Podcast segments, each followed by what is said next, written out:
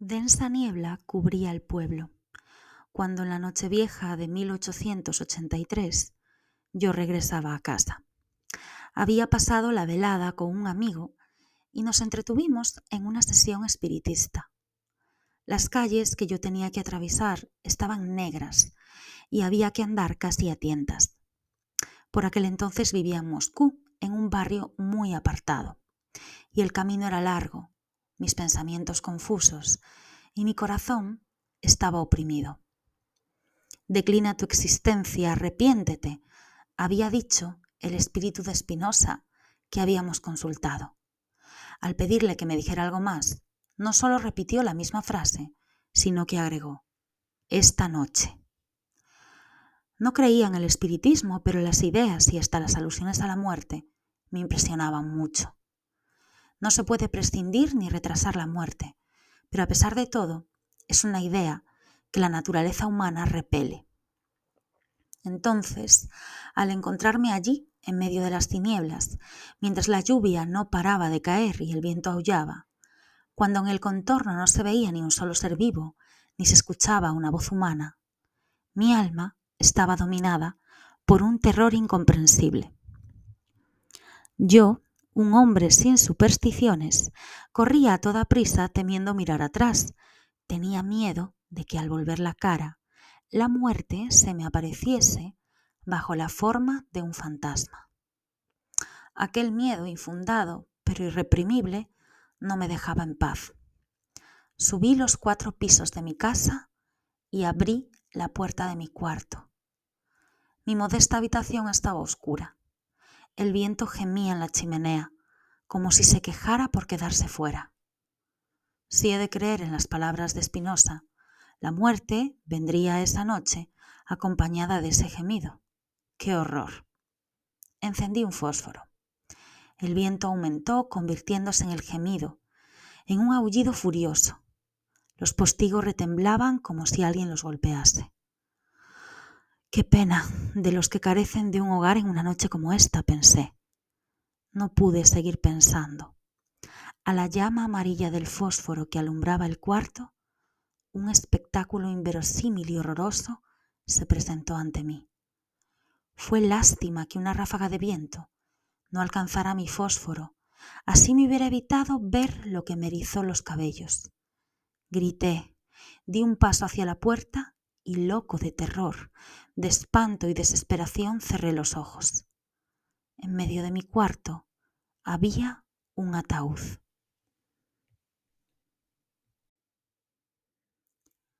Aunque el fósforo ardió poco tiempo, el aspecto de ese ataúd quedó grabado en mi mente. Era de brocado rosa, con cruz de galón dorado sobre la tapa. El brocado, las asas y los pies de bronce indicaban que el difunto había sido rico. A juzgar por el tamaño y el color del ataúd, el muerto debía ser una joven de alta estatura. Sin razonar ni detenerme, salí como loco y me eché escaleras abajo.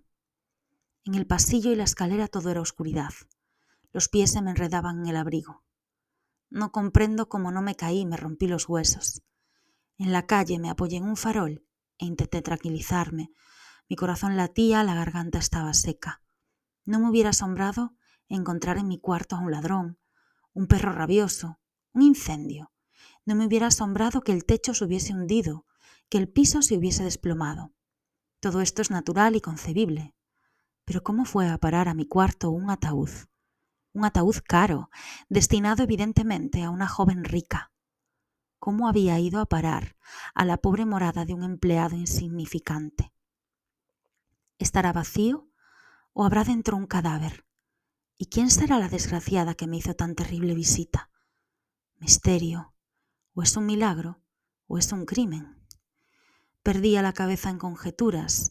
En mi ausencia la puerta estaba siempre cerrada y el lugar donde escondía la llave solo lo sabían mis mejores amigos. Pero ellos no iban a meter un ataúd en mi cuarto.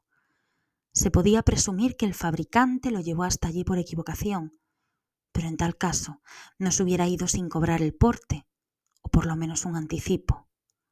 Los espíritus me habían profetizado la muerte, me habrían proporcionado ya el ataúd. No creía y sigo no creyendo en el espiritismo, pero semejante coincidencia era capaz de desconcertar a cualquiera. Es imposible.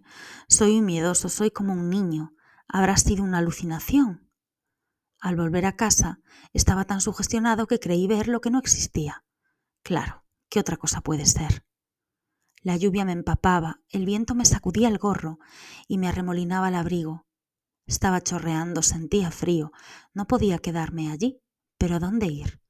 ¿Volver a mi casa y encontrarme de nuevo el ataúd? No podía ni pensarlo. Me hubiese vuelto loco.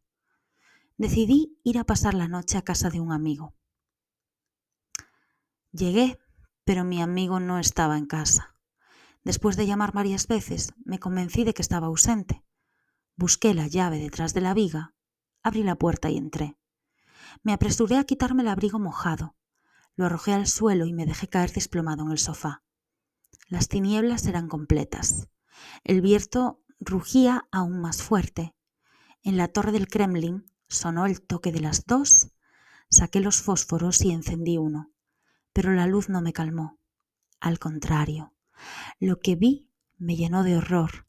Vacilé un momento y escapé como loco de aquel lugar en la habitación de mi amigo, vi un ataúd de doble tamaño que el otro. El color marrón le proporcionaba un aspecto más lúgubre. ¿Por qué se encontraba allí? No había duda, era otra alucinación. Era imposible que en todas las habitaciones hubiese ataúdes. Evidentemente, a donde quiera que fuese, por todas partes, llevaría conmigo la terrible visión de mi última morada. Por lo visto, tenía que estar sufriendo una enfermedad nerviosa a causa de la sesión espiritista y de las palabras de Spinoza. Me he vuelto loco. ¿Cómo voy a remediarlo?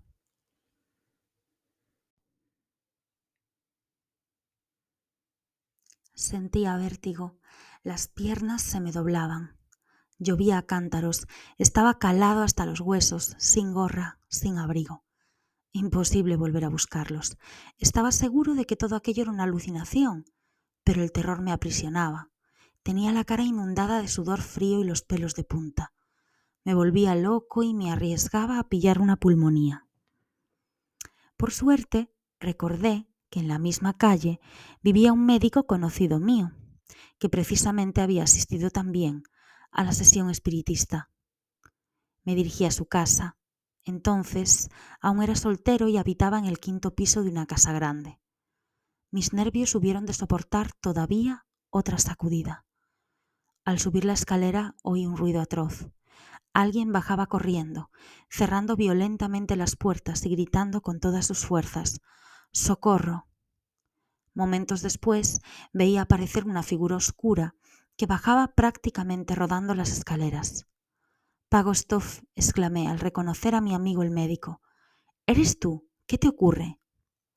Pagostov, parándose, me agarró la mano convulsivamente. Estaba lívido, respiraba con dificultad, le temblaba el cuerpo. Los ojos se le extraviaban, desmesuradamente abiertos. ¿Eres tú? Me preguntó con voz ronca. ¿Eres verdaderamente tú? Estás pálido como un muerto. No es una alucinación. Pero, ¿qué pasa? ¿Qué ocurre? le pregunté.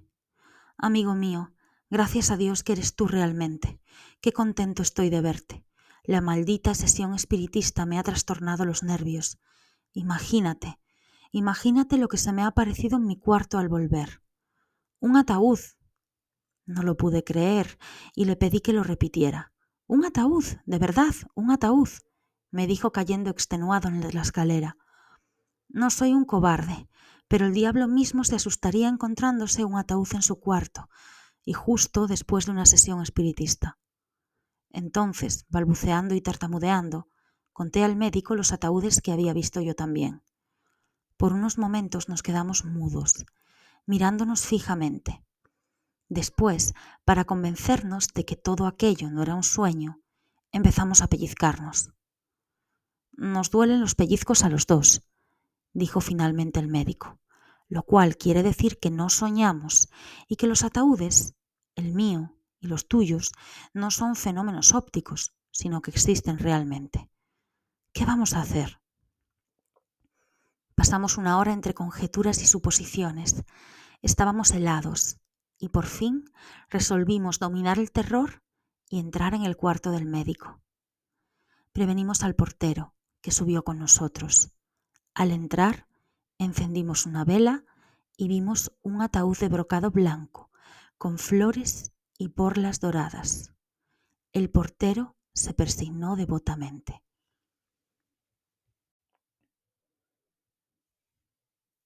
Vamos a ver, tenemos que averiguar, dijo mi amigo temblando. Tenemos que averiguar si el ataúd está vacío o ocupado. Después de mucho vacilar, mi amigo el médico se acercó y rechinando los dientes de miedo levantó la tapa. Echamos una mirada y vimos que el ataúd estaba vacío. No había cadáver, pero sí una carta que decía, Querido amigo, sabrás que el negocio de mi suegro va de capa caída, tiene muchas deudas. Uno de estos días vendrán a embargarlo y esto nos arruinará y deshonrará. Hemos decidido esconder lo de más valor y como la fortuna de mi suegro consiste en ataúdes, pues es el funerario de más fama en nuestro pueblo, procuramos poner a salvo los mejores. Confío en que tú, como buen amigo, me, ayudarás a defender la honra y la fortuna, y por ello te envío un ataúd, rogándote que lo guardes hasta que se pase el peligro. Necesitamos la ayuda de amigos y conocidos, no me niegues este favor. El ataúd solo quedará en tu casa una semana. A todos los que se consideran amigos míos les he mandado muebles como este, contando con su nobleza y generosidad. Tu amigo Chelustin. Después de aquella noche, tuve que ponerme a tratamiento de mis nervios durante tres semanas. Nuestro amigo, el yerno del funerario, salvó fortuna y honra. Ahora tiene otra funeraria y también vende panteones. Pero su negocio no prospera y por las noches, al volver a casa, temo encontrarme de nuevo, junto a mi cama, otro ataúd. Bueno, pues acabáis de escuchar uno de mis relatos preferidos. Eh, se llama Una noche de espanto y pertenece al denominado cuentista perfecto, eh, es decir, Anton Chekhov. Eh, Anton Pavlovich Chekhov eh, nació en un lugar del imperio ruso, un imperio del que hablaré otro día, y murió en otro lugar del imperio alemán. Nació en el 1860 y murió en el 1904.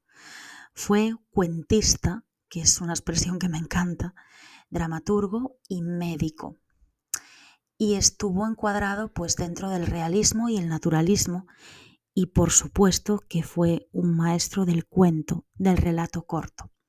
A mí me encanta el relato corto y por cierto, si queréis leer un buen relato corto, pues tenéis que leer Olimpita, Princesa de Santo Amaro, que es un relato corto que escribí hace tiempo, o eh, también podéis leer O Poder da Palabra, que lo escribí pues hace menos tiempo. La verdad es que al principio dicen que Chekhov escribía simplemente por dinero, pero la ambición artística fue creciendo dentro de él y fue introduciendo pues cositas nuevas que hicieron que evolucionase gracias a él el relato corto y eh, pues la originalidad que tenía es que empezó a introducir el monólogo, algo que muchos años después pues adoptarían otros autores. La verdad es que decía algo así como la medicina es mi esposa legal y la literatura solo es mi amante y pienso yo, menuda amante. La verdad es que dentro de la ficción, eh, Chekhov posee una voz supernatural. Y cuando empezamos a leer cualquiera de sus relatos, de sus cuentos, pues siempre queremos más, sin duda. Em, bueno, fuera de, de su faceta como autor teatral, destacan eh, pues algunos relatos como la sala número 6, que es muy, muy inquietante, La Dama del Perrito, que aunque no me gusta el título, pues me parece precioso y súper apasionado. Y bueno, mm, Los campesinos es bastante realista, tanto que yo pues no pude acabar de leerlo, ¿para qué os voy a mentir?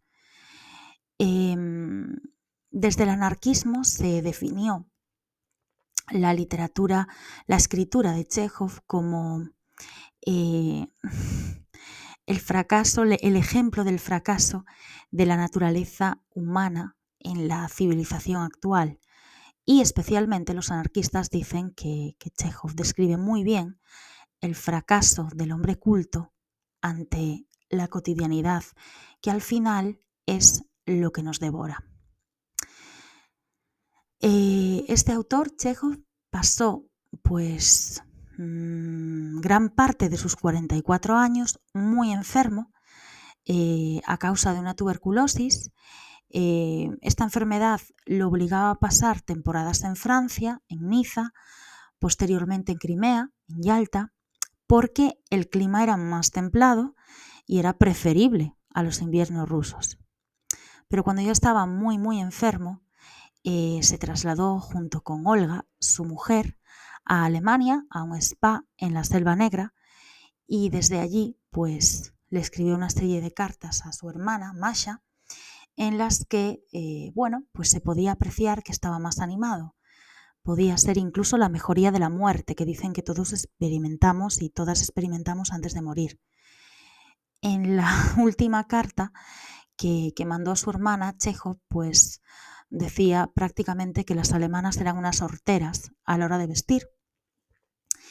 Y el 15 de julio de 1904 pues se murió y su cuerpo fue llevado a Moscú en un vagón de tren refrigerado que realmente se usaba para transportar ostras. Y esto, pues bueno, impactó bastante a la gente. Eh, Chekhov está enterrado en el cementerio Novodeviki, en Moscú, y bueno, ya era reconocido antes de su muerte, pero no se hizo eh, reconocido internacionalmente hasta después de la Primera Guerra Mundial, cuando se empieza a traducir eh, al inglés a través de Constance Garnett y esto pues ayudó a que su obra pues fuese muchísimo eh, más popular. Si nos vamos a Estados Unidos, que ya sabéis que me gusta mucho, Tennessee Williams, Raymond Carver o Arthur Miller usaron sus técnicas, las de Chekhov, para escribir algunas de sus obras. Y si nos vamos a otra parte, Eduardo Galeano dijo que Chekhov escribió como diciendo nada y lo dijo todo. Pues nada, que entramos en febrero, que yo tampoco quería decir hoy mucho, solo quería leer, pero creo que hoy lo he leído todo. Bos días, boas tardes, boas noites, boas madrugadas y espero que hayáis disfrutado de este brevísimo pero intenso Hollada Violeta.